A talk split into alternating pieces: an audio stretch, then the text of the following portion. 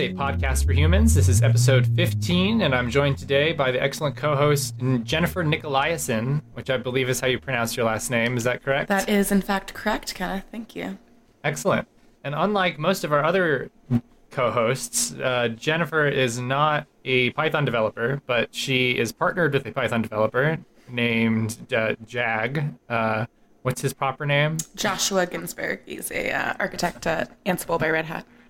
Yes, he's a good friend of mine, and he's been a guest on the show. Uh, and Jen here is a, a founder of a great um, startup slash nonprofit that targets um, addiction and works with people who are dealing with addiction and is using technology to help solve different problems in that space. So I thought it would be interesting to bring her onto the show and talk about uh, how technology can be used to really impact humans' lives uh, in meaningful and impactful ways. And Jen definitely is someone who has a lot of thoughts about this. So yeah, that's right. So not not quite as cool as a Python developer, but you know, barely made the cut here to be cool enough to be on your podcast. Thank you, Kevin. Oh, I think you definitely make the cut. Don't worry. Well, thank you for having me. I'm excited to talk about uh, what we got going on over here. Yeah. So uh, first, tell us a little bit about yourself. Um, you are, in addition to doing the nonprofit, what else do you do?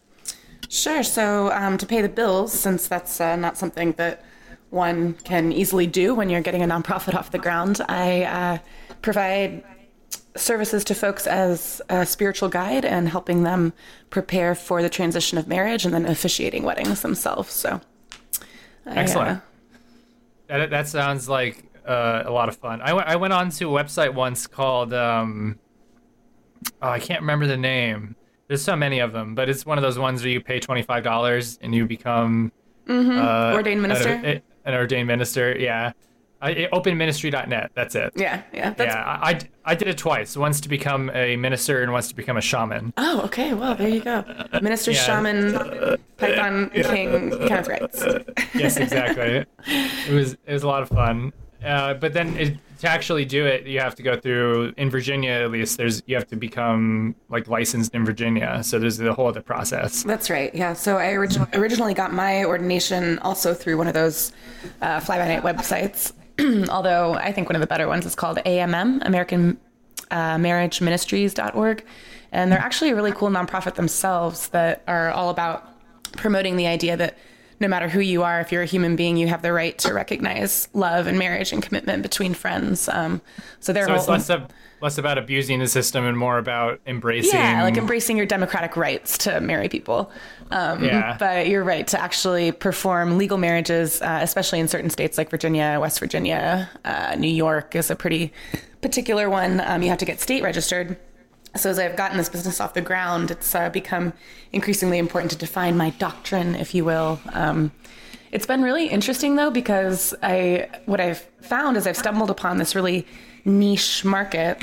it's actually not so niche; it's a, a very underserved market in this generation of folks who are getting married who grew up in religious backgrounds feel some sense of obligation around the time of their marriage that they should do something religious, um, but the elements of the religion that they were brought up in don't resonate with them personally or in a way that feels genuine and and actually connects them to some sense of God or, or the divine.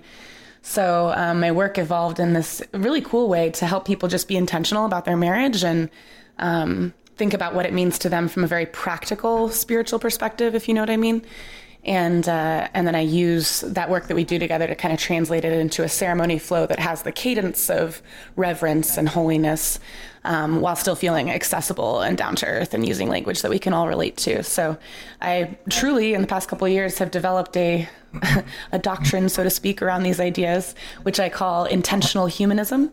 And oh, uh, intentional humanism is now a registered religion in the state of West Virginia, Virginia, and uh, pending New York, hopefully sometime that's next year. that's fantastic. How yeah. do you become a registered religion? Uh, well, okay, so I'm not actually a. I think there is a IRS tax classification for becoming a registered religion. I think it's like 501c6 or something.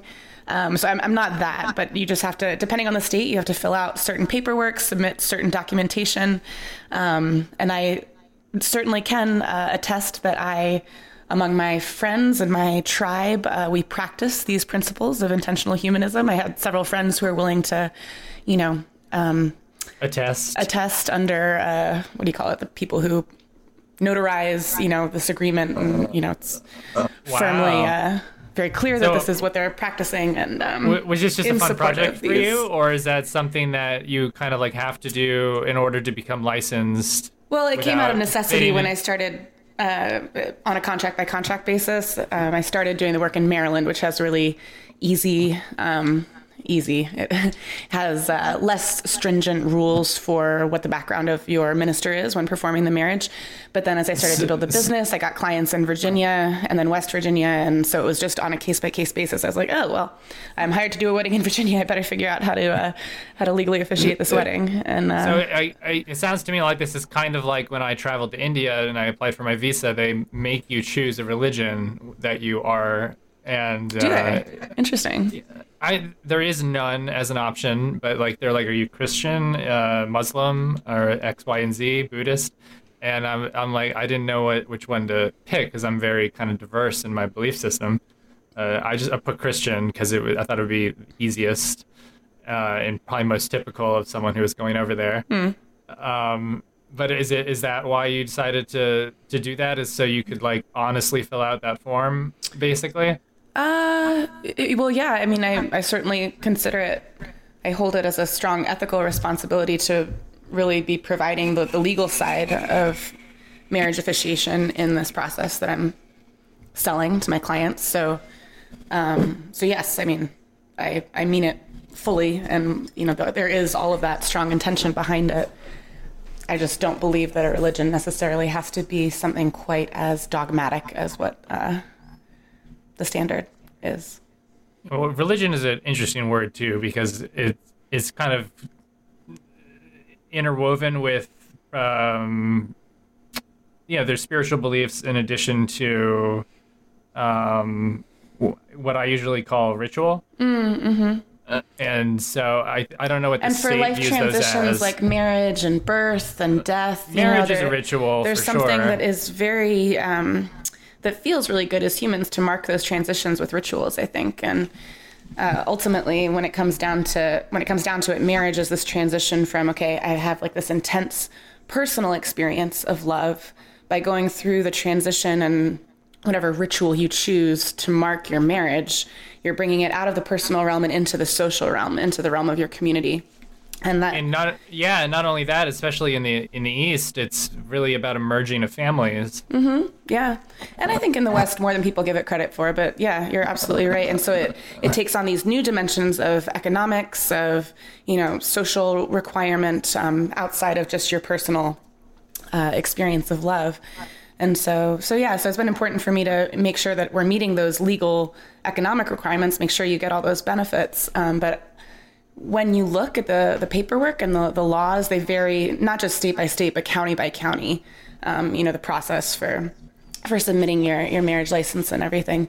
There, the intent of the law is quite literally to make sure that the couple has been intentional in front of family and friends, declaring their love, making a statement of intention, of, of a promise to stay with each other or to commit to some other set of beliefs and values. Um, so I, I, don't know. I believe very firmly that what I do, the work that we do in advance of the ceremony, and putting together, a, um, you know, a series of intentional rituals, which is what I have the most fun with. You know, it, it varies by couple, and it's all according to their personality, and it's so much fun to do. But as long as we do that, um, then I'm meeting the letter of the law. You know, and uh, I mean, I've done it for big weddings, you know, with three, 400 people in attendance. I did a wedding earlier this fall that had, was a blend between uh, an Indian family, actually, of a strong Hindu heritage, and a, you know, kind of just regular granola uh, white family that, you know, practiced kind of non committal, uh, I think they were Anglican or something. Um, and that had a lot of ritual, you know, and like all these people and a lot of uh, pomp and circumstance. And then last weekend, I held a ceremony just uh, in someone's home with five people there. But we still went through, for them, it was incredibly meaningful and incredibly intimate, vulnerable uh, setting. And still, I, I still believe that, you know, in both of those situations, we set ourselves up to create an intention for what their relationship was going to be after that moment. Um, and that's what the law requires in order to legally recognize a marriage. So as long as you're doing that, you know, doesn't matter if you're a Christian or an intentional humanist. it sounds to me like you in, you're not really performing the ceremony as much as you are being a, a, a marriage consultant in a way when they come to you. I mean, you are performing the ceremony and everything. That's a huge part of what you're doing, but you're you're helping them design what the ceremony is, right? Yeah, yeah. I like to say that and I'm more of a guide than a counselor or a minister. Yeah, Guiding that's really cool. This process. Mm-hmm. Yeah, thanks. So, so back to the nonprofit uh, and the technology stuff. Um, so, so you have Seek Healing. I want to also full disclosure. I'm technically an advisor for this nonprofit. Uh, I haven't really done much advising yet, but I am involved because um, I really believe in it and I think that it's a great. Yeah, you certainly project. helped us out a lot so far. I, uh, you know, having no such technical background myself, it's, uh, it's been super valuable to have your input and Josh's input, and we're still in the early stages of putting this thing together. You know. Yeah, well, I intend to, to do more, and there's uh, so do you want to just give us uh, like a one sentence summary of what Seek Healing is? Yes. So Seek Healing is a nonprofit that is dedicated to fighting the opioid epidemic by rethinking rehab and recovery in a way that helps people heal through authentic connection experiences. Yeah. And so the way I frame this when I describe it to people is that y- you kind of view um, the the reason that most people resort to opioids recurringly is because they lack other meaningful um, experiences in their lives. Is that an accurate statement? Yeah, I, th- I, would just add maybe the word connection into in between meaningful and experiences, um, which is what the science really shows that we our brains um, change in very measurable ways when we have meaningful experiences of connection with either ourselves in some kind of introspective, reflective way, with other human beings in a social way, uh, or with some experience of the divine, higher power, cosmos, universe, whatever you want to call it, our, our brains literally change when we have those experiences. And um, in the absence of those experiences, we develop maladaptations um, that make it hard to survive in a healthy and happy way um, and often express themselves in addictive patterns. So you are working on building a collection, a, library of different avenues that someone who is uh, struggling with addiction can go to uh, explore uh, having connections with. Uh, and it can it ranges from different like types of church groups to yoga to things like open right. source software development. Exactly. Right? Yeah, because it doesn't it doesn't really matter. And the cool thing about being a human is that there are thousands of different ways that you connect can connect, thousands of different communities, activities, things to learn. Um, yeah. So the idea with building a library is creating a a very actionable resource for people who maybe haven't been exposed to all the cool stuff that's out there to do, um, have grown up in environments where they feel isolated from things like that um, and where drugs may have been the only outlet for experiencing social connection um, in a oh, more shallow way than would have uh, than I never really, really considered that before. Mm-hmm. That's an interesting way of looking at it because uh, the, that's very true. Because there's there's certain circles that you get involved with where that's I know at least uh, from just an alcohol perspective, there's definitely circles where that's the thing to do, and that's what that's how you connect with people. Absolutely. So, I mean, my uh, own journey, I feel like I resonate with that. I in high school, I felt way more um, connected and. Uh, I don't know, it felt more fun, more real, like with the people that I was using drugs with. I felt like I got a breath of fresh air in those circles versus the kind of in my personal experience, like the stuffy kind of school experience I was having, a, a, family life and church background that I couldn't really relate to. And it was like, you know, meeting these people who are um, using, I had a, a, new layer of social connection that, that really served me, you know? And I think what's unfortunate is that um, you can end up, uh, the, that that's really just starting to scratch the surface of what our brains need to be healthy and happy in the long term. Yeah, I always this is this might sound strange, but when I I worked at McDonald's a, long time ago, and um, I always I was very sheltered at the time. I I you know grew up in a Protestant household, and I always found it interesting that I really appreciated the people who had like a, a, a deep drug history that worked there, like an active drug history, that that they um they seem more real than everyone else. You know, like they they seem more down to earth and they seem more um like like more genuine people, and. Mm. I think that might touch to the point that you're making, where you know it's possible that they're living more.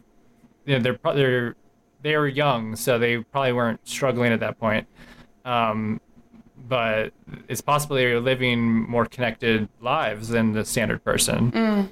I think what that really, yeah, it's a great reflection, I think. And I think what that really points to is um, how hungry we are for that type of connection, you know. And I think what happens, unfortunately, is that as we get older, um, and if we if we continue to not be able to find it in healthy ways, um, drugs neurochemically fill those gaps for us. Um, the craziest, the most astounding thing to me about this opioid epidemic is uh, was learning through my, my colleague Dr. Wuersman, who's on our board of directors, um, was explaining to me how so social bonding is a part of human evolution. Obviously, right? That's what differentiates us from other primates. We started trading. We have language. We talk to each other. We bond socially. So it makes perfect sense that our brains must have natural reward systems to incentivize those social interactions. But what I didn't know is mm-hmm. that the way that we incentivize those interactions neurochemically is with opioids, literally. So our brains produce endogenous morphine, endorphins. That's literally where that word comes from. But oh, neurochemically, oh, endorphins are endogenous by the opiate. It's an opioid, opioid structure in our body. Oh, it's I did not know that. Endogenous morphine. Yeah. Um, and so we release those, and it feels good, you know, to have a, a real down to earth conversation with somebody. Um, and in the absence of those conversations, so you know, those high schoolers that are going out and looking for that, looking for that. Um, I was under the impression it. that the opioid receptors were not used by anything naturally in the brain. That is very fascinating. That explains a lot. Mm-hmm. Yeah, it explains a lot, especially when you look at a world where social media is totally changing the landscape of how we interact with each other. I think in ways we can't even measure yet. Um, and looking, is that true of all dopamines? Uh, I might have to defer to Rachel on that, but I know that this uh, this is specifically the the keystone of why of our argument as to why the opioid epidemic is occurring is because we so are not yeah. you know experiencing the natural release of those opioids as frequently anymore for a variety of reasons. You know we can sit here and talk social politics all day long. The fact is is that people well, in a widespread way aren't. I do want to touch on on how this relates to technology and I I I want to touch on two things. And the first one is how this relates to open source mm. and because I think open source is a very powerful connection driven thing that um, it really it's all about connections with Absolutely. people. We've talked about how we're going to put it in the library, right? Definitely. Yeah. Oh, yeah. The, yeah. The library for Seek Healing would have open source as one of the activities that you can participate in, right? Mm-hmm.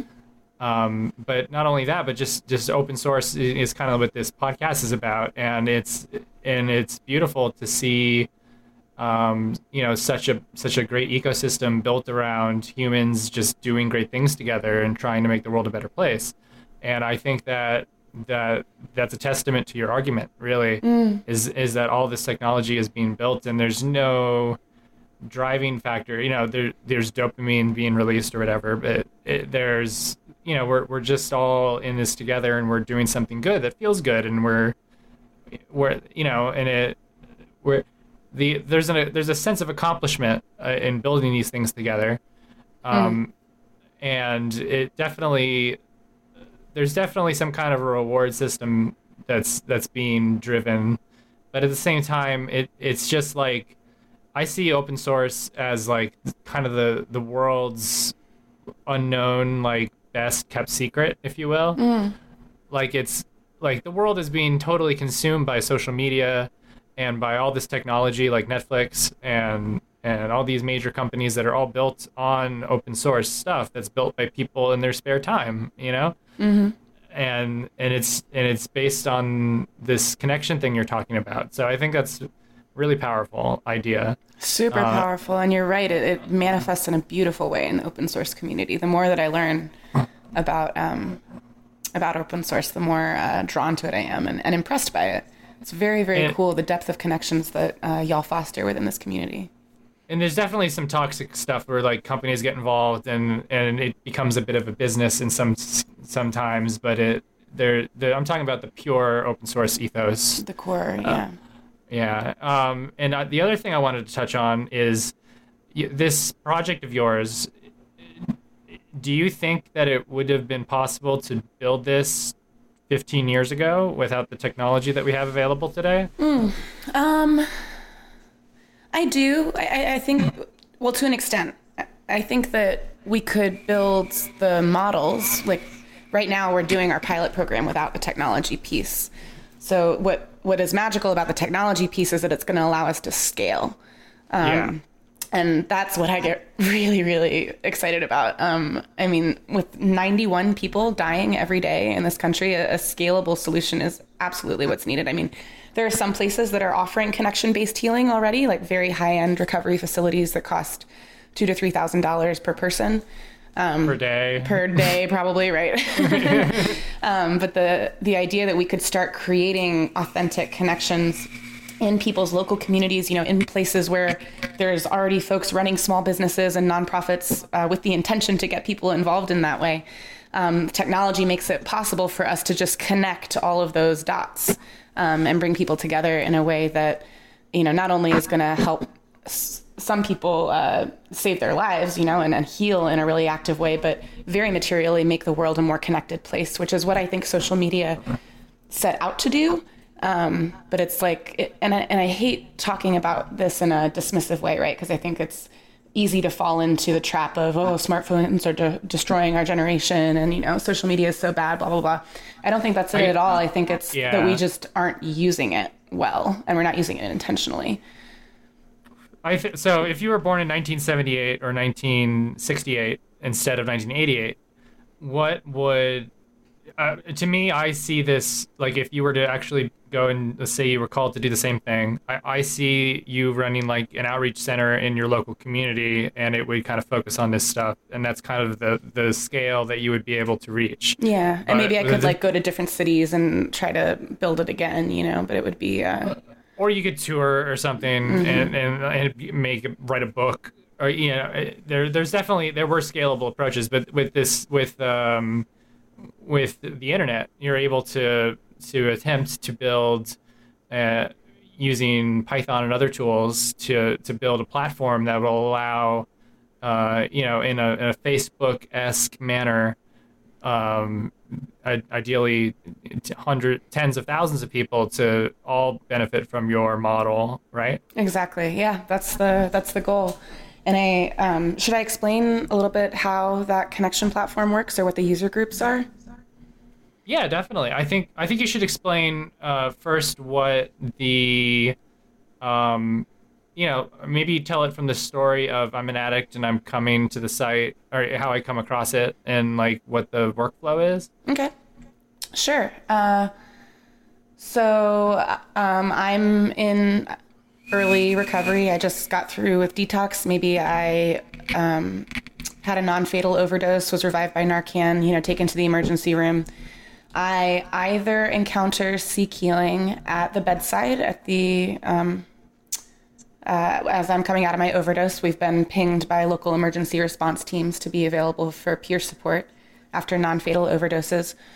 Uh, other ways that we might that they we might meet me, mixing up my pronouns here. Other ways that we are uh, creating those touch points are at local syringe and needle exchanges, um, as well as at halfway houses and talking to people who are coming out of um, insurance funded IOP programs, intensive outpatient programs.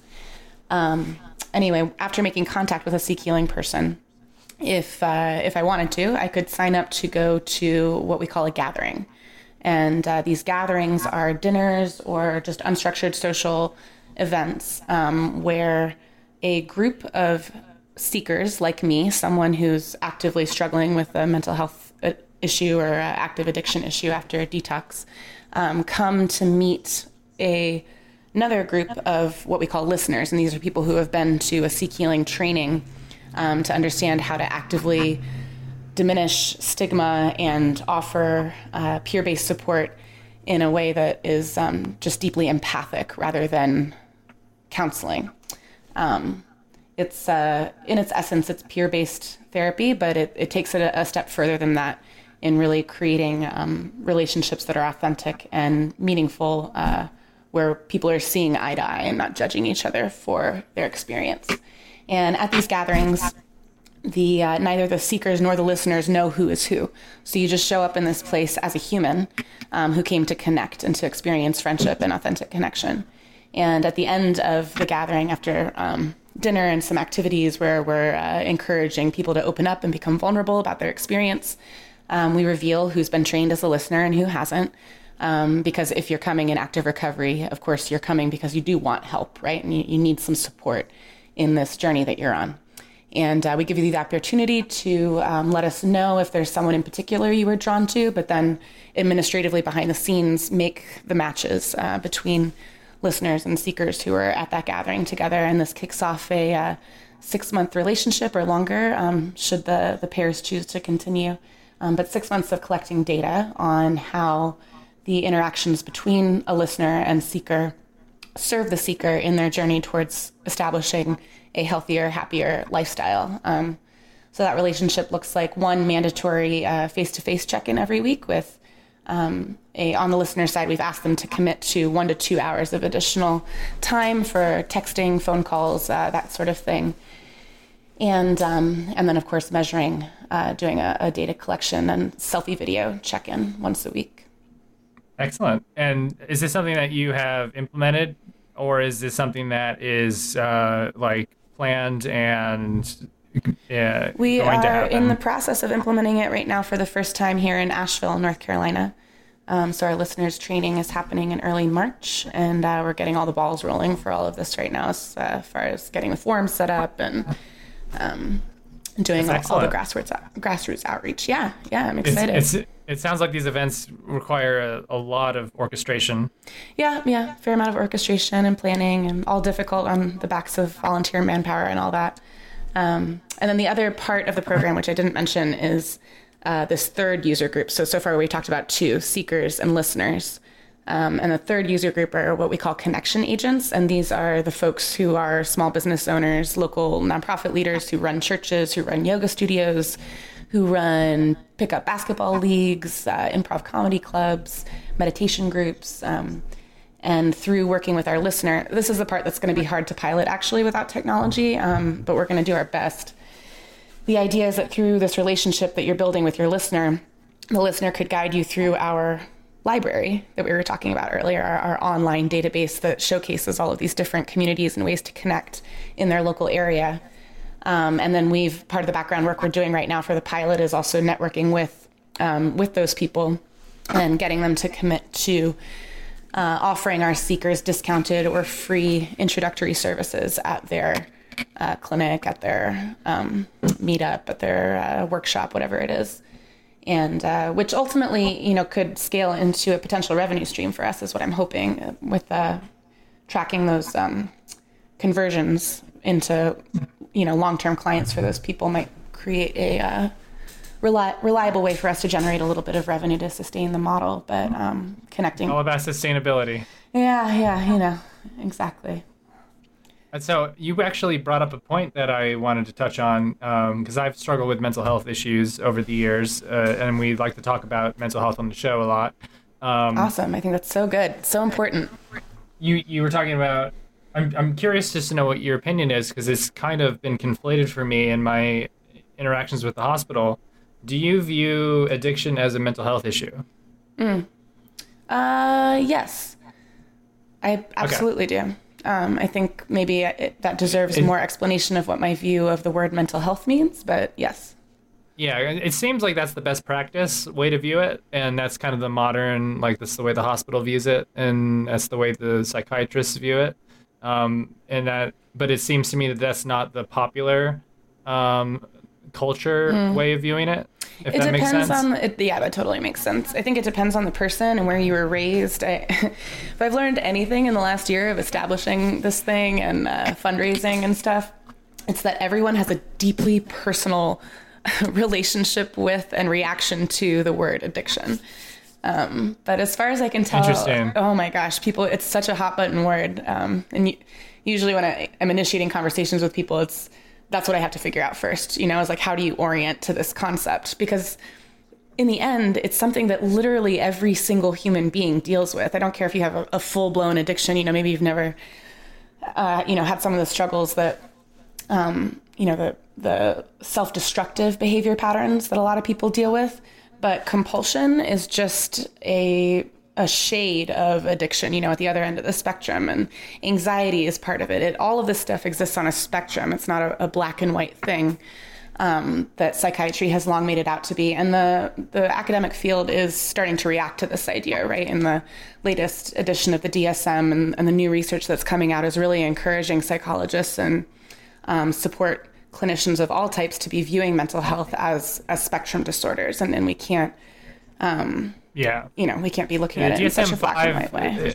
uh, I'm a big fan of the DSM five. It takes a lot of things and turns it on its head. Yeah, yeah, yeah. But addiction is a weird one. You know, I think there's these um, two main social narratives in our world about addiction. You're you're either raised to believe that addiction is a moral failing. I think this is kind of what you were hinting at a second ago. It's a, a moral failing. It's a, a weakness of character. It's a result of you know too much hedonistic partying.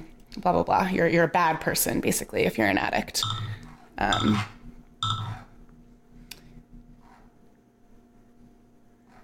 Yo, hey, uh, you're a bad person if you're an addict. Um, and then on the other end of the spectrum, we have this idea that addiction is a disease and um, something that you can't escape, that you'll never fully recover from. Um, in many in many cases, the, the view, you know, is that it's a completely genetic malaise that uh, you'll basically once you're labeled with it, you're never going to get away from that label. Um, and then, kind of also in the realm of that view, is the idea that certain chemicals put chemical hooks in your body that are so strong, there's no way that you can possibly resist. Uh, this is a common view with um, opioids and heroin specifically. You know, you touch heroin one time, you're instantly addicted. You're, you know, there goes your whole life. Which, you know, there's the what's difficult is there's some degree of truth in all of these views, but the reality is somewhere somewhere in between. I mean, the fact is people get described prescribed, excuse me, diamorphine in the hospital all the time for serious pain, cancer patients especially. Diamorphine is the medical name for heroin. It is molecular ident- molecularly identical to heroin. And only a portion of those who are prescribed diamorphine in the hospital actually get addicted. So, addiction is not about chemical hooks. Um, it's not about uh, being a disease that you can never recover from, and, and it's certainly not a moral failing. It's much more I, I, I think what you're trying to say is that it's you're never hopeless, right? you're never hopeless and and i think the, the, what's wrong with these two narratives is they create a sense of stigma that actually makes the root of the issue worse because stigma isolates people right it makes them feel disconnected and at the heart of the problem addiction is a maladaptation to an unhealthy social environment the Yeah. um that's And sometimes genetics might be into come into play too, right? Yeah, yeah, for sure. There's there's definitely solid research behind that. It's just only a, a piece of it. Um, you know that, Yeah. that someone's genetics may predispose them to having a stronger reaction to those kinds of social maladaptations, but at the root of it, it's uh, it's social isolation. I mean, we saw it for the first time when soldiers came back from the Vietnam War, back in the what was in the 60s or 70s, um, and it was something crazy like I forget the exact statistics, so I don't want to quote them right now, but it was like 80% of soldiers who were deployed. No, that's not right. A large percentage of soldiers who were deployed during the Vietnam War became addicted to opium or heroin during their deployment. oh yeah, 'cause it's so easy to get over there. And if you think about it, you know, wartime conditions pretty shitty. Like, you know, things suck. It's not fun. Um, but what's fascinating is that 90% of those who were diet like through their, uh, you know, the military medical units defined as addicted to heroin and taken back home. 90% of those people um, went through withdrawal and uh, recovery completely on their own without any kind of uh, treatment support once they returned home to family and friends in a loving environment. That's wonderful. So, a question that I have for you is I know you're focusing on opioids right now. Is do you have plans? I mean, to, to me, there, that it's obvious because there's so many people dying per day. Uh, I know there was a case. I met someone from Williamsburg, Pennsylvania, I think it was, and she told me that there was a case where the 90 people died in a single day because someone put um, I can't remember the name of the chemical, but they put something else Fentanyl. in the heroin. Mm-hmm. Fentanyl. Yeah, that's it. Uh, and you know, so and in my city, there's a there's an epidemic of heroin, and the, I, I th- we have the more of order of like 30 deaths per three months, I think. Mm-hmm. Mm-hmm. Um, and but we live in a tiny town; it's like 30,000 people. Mm. So, um, and they're looking at changing the legislation so that um, if you deal and you're and then someone dies and you get a manslaughter charge, you know, because mm. they're they're really doing what they can to try to dissuade people from participating in the system. Mm. Um, which is, you know, there's there's both sides to that coin, of course. Um, I guess what I'm saying is, is it's obvious that that is like the number one thing to target right now. Do you have plans on spreading out to other addiction um, crises as well once you kind of get established, or is opioids kind of like your thing? No, absolutely. My vision, my dream is for this idea and this methodology of uh, destigmatizing addiction and and helping people who struggle with addiction specifically through the modality that we all struggle with mental health issues. We all have to pay attention to our mental health just like we have to pay attention to our physical health. That idea my dream is to spread that idea to everyone so that everyone can benefit um, and deal with what, whatever mental health issues they're um, dealing with. I mean, the idea of using authentic connection as medicine serves people who are struggling with addiction as much as it serves people who are struggling with um, with all other types of uh, mental health issues, depression, anxiety, bipolar, schizophrenia. You know, um, and to to you know my other point, even if you don't struggle with those kinds of um, openly uh, dangerous or or uh, more uh, potentially acceptable. harmful or socially acceptable labels, you're still, you know, there are days where you get sad, where you get panicky and stressed out because work is hard. And, um, you know, maybe your compulsions manifest in a different way with uh, the way that you eat, for example, or the way that you, you know, manage other aspects of your life. Um, anyway, I'm kind of getting off track, but these are uh, these are the I, I, care about helping us become a happier healthier more connected world and i think this is where it starts. Um, the opioid epidemic creates a media wave right now that i'm hoping is going to be easier easy for us to ride um, and to kind of take advantage of that momentum to turn people's attention to this. Um, i think it's really it's awful and tragic that it takes a crisis of this magnitude to draw our attention to this problem but if we fail to see that this is the problem then you know. Yeah. Fuck. Am I allowed to say that? yeah, yeah, definitely are. So I have a random question for you. I'm, I'm just curious to know if you agree with me on this. And I'm I don't have any place to have an opinion because I don't have any experience with this.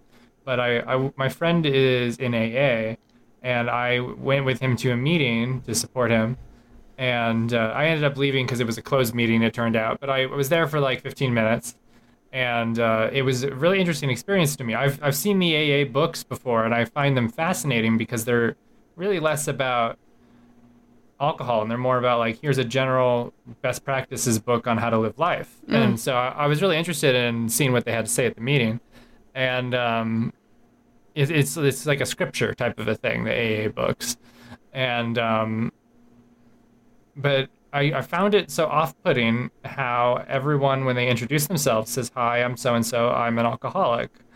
And i found that to be very disempowering to the individual um, because some of them were sober for 10 years or something you know and i, I feel like maybe that that is that your parrot my dog, actually. I'm not sure oh. what's going on. Sorry.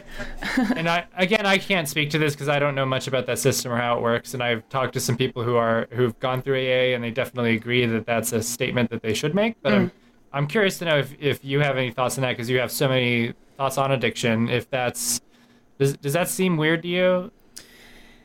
It does. Um, I I have a lot of thoughts on this topic, so I'll start maybe at the beginning, which is that I think the so NA meetings, AA meetings, the 12 step model is the backbone of the traditional rehab and recovery model in this country. 90% of rehab clinics in the US follow some kind of 12 step methodology. I'm, I'm, not making up that statistic. It's from a book called Inside Rehab.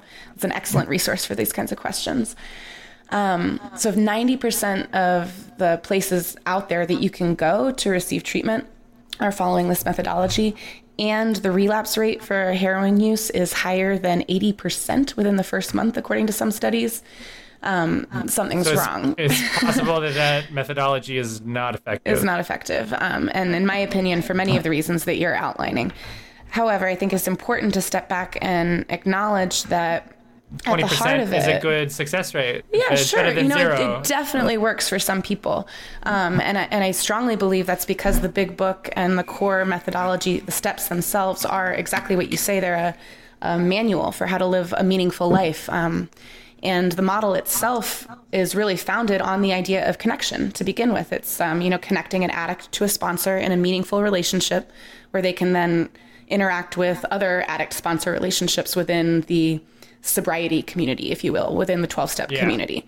What yeah. I think is unfortunately uh, ineffective. what I think is, uh, you know, the, the problem with this, I'm trying to use my words carefully, but what I think doesn't work about this is that what you have then is an addict sponsor community that is functionally and you know inherently in the way it's set up separate from the rest of society. And you is, identify is, co- is it codependent?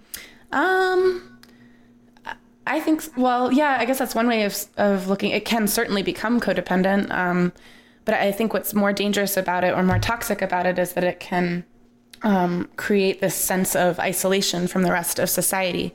And uh, because of the way that the methodology is is preached in many cases is if you don't work the steps hard enough then you're going to relapse it creates yeah. a basis for shame that for some people for many people you know 80 to 20% success rate for that 80% that cycle of shame and of never being able to do good enough to achieve 100% sobriety um, you know leads them into this this kind of endless cycle of relapse where you're you're clean for a little while you're feeling good you're on top of your life you know you got this um, but then one little uh, you know drink. blemish and you're right one drink one whatever it is uh, is kind of like well that marks my my 100% sobriety record. Now I have to go back starting counting again from day one. I have to go back to meetings and say I've only been sober for a day rather than 10 years. Yeah, yeah. It's uh, it's yeah. just the way that the identity is formed in those communities. And um, again, they, they really, really work for some people, but I think there's a need for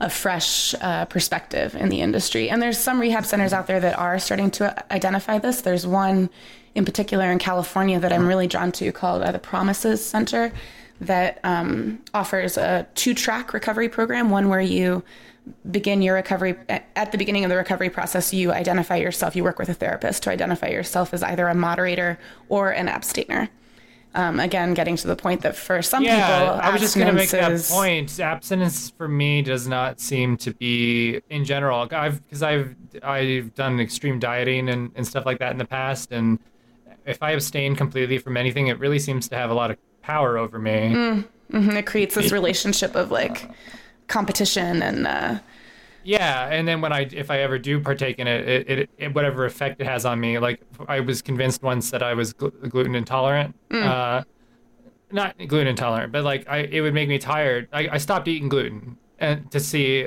to see what it would do, and then whenever I did eat it, it would make me really tired. And so now I can eat gluten whenever I want. It doesn't have any effect on me. That's mm, the type of thing mm, mm-hmm. where that I'm talking about, where it's like you know, if by totally removing something, and same with caffeine. Like like if I to, is to to remove caffeine from my diet entirely, um, if I have like a cup of tea, I'll get crazy, you know, mm-hmm. like, and, and, that's not healthy for me. You know what I mean? Yeah, yeah. And I think it's so important to recognize that every single human being's body and brain chemistry is unique and different. And everybody's going to have a different experience. And there has to be room in the recovery process to honor that and really to empower people to write their own rules for recovery. Uh, yeah. And that's kind of what we're all about with the Seek Healing model. That's good. I, I'm I'm really thankful that this exists, and I'm glad that you're using technology to allow people to um, find this no matter where they're located. I think that's important. Um, as I, I just know because I fell into a system when I had my first manic episode, and I, I, you know, I went from the hospital to like the recommended place where they wanted me to go, and luckily I have good insurance, and I was able to go like find my own psychiatrist and like pave my own way forward. But if I if I was stuck in the system they put me in, I, I it mm. was ter- it was not my not for me. You mm. know what I mean? Mm-hmm. And like and there are people who live their whole lives and they're stuck in the system that they're put in and I think that you're making available a system that might be able to empower a lot of people who don't have any other option. So I think that's really important.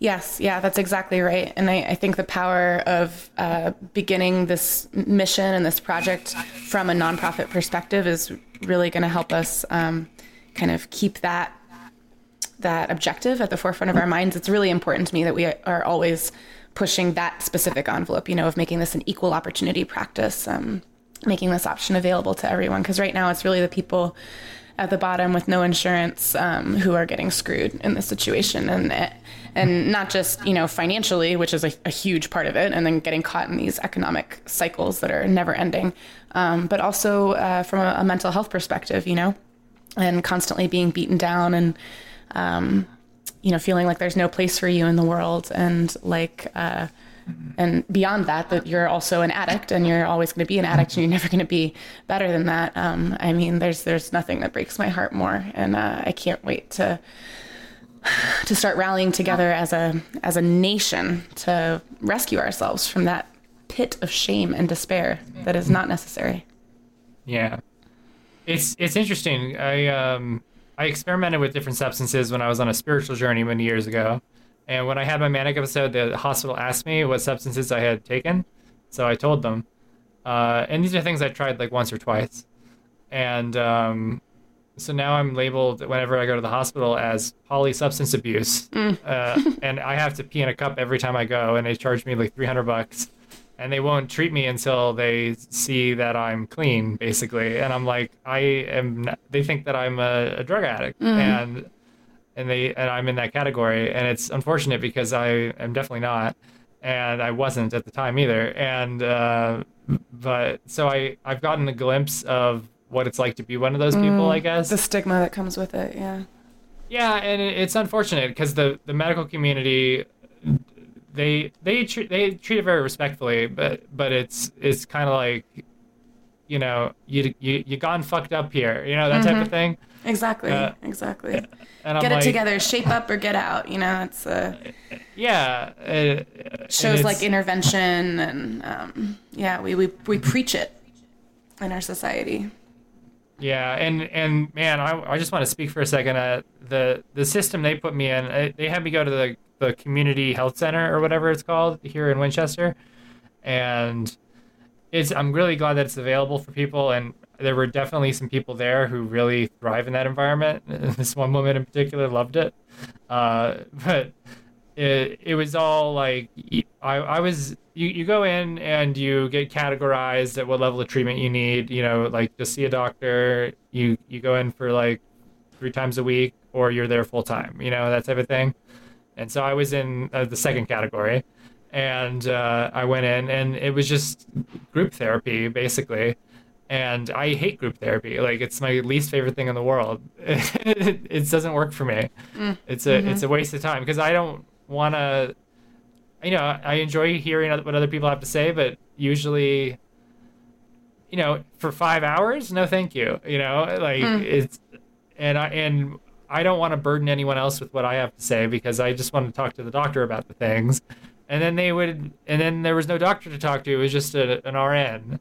Mm. Uh, or it was a, a, a nurse practitioner, so she could write prescriptions, uh, and uh, it was just terrible. Like it, and if if I didn't have the insurance that I have, and I and like the right people to talk to to find out which doctor to go to, like I could totally and like I didn't have my family to support me during that time uh, to help me like get get through all this stuff because I wasn't really right in the head. Like I could totally see myself being homeless, mm. is what I'm saying. Mm. You know what I mean? It's a powerful acknowledgement, kind of.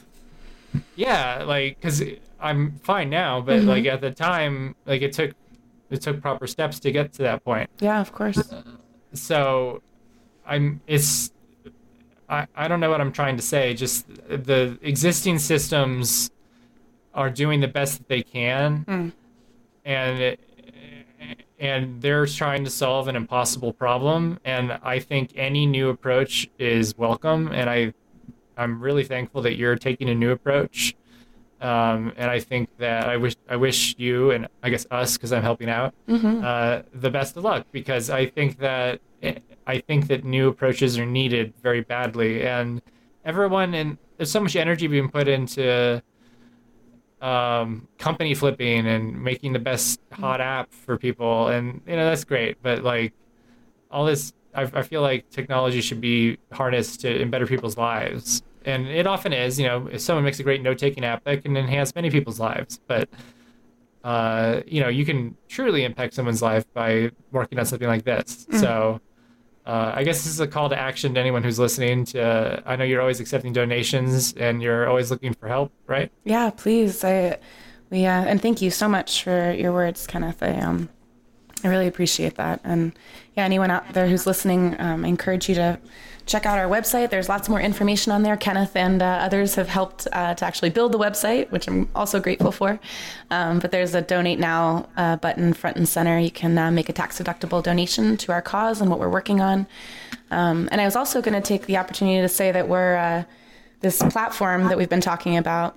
Um, we've been tossing around the idea, you know, we're, we're going out for web development quotes right now, but we would also love to see how much of what we could code on volunteer manpower. Um, and I know that you know you and Josh have talked about potentially hosting hackathons and um, you know getting folks out there helping us code parts of the library. So if that's something you're interested in, please uh, reach out and contact us. Shoot us an email. That'd be awesome.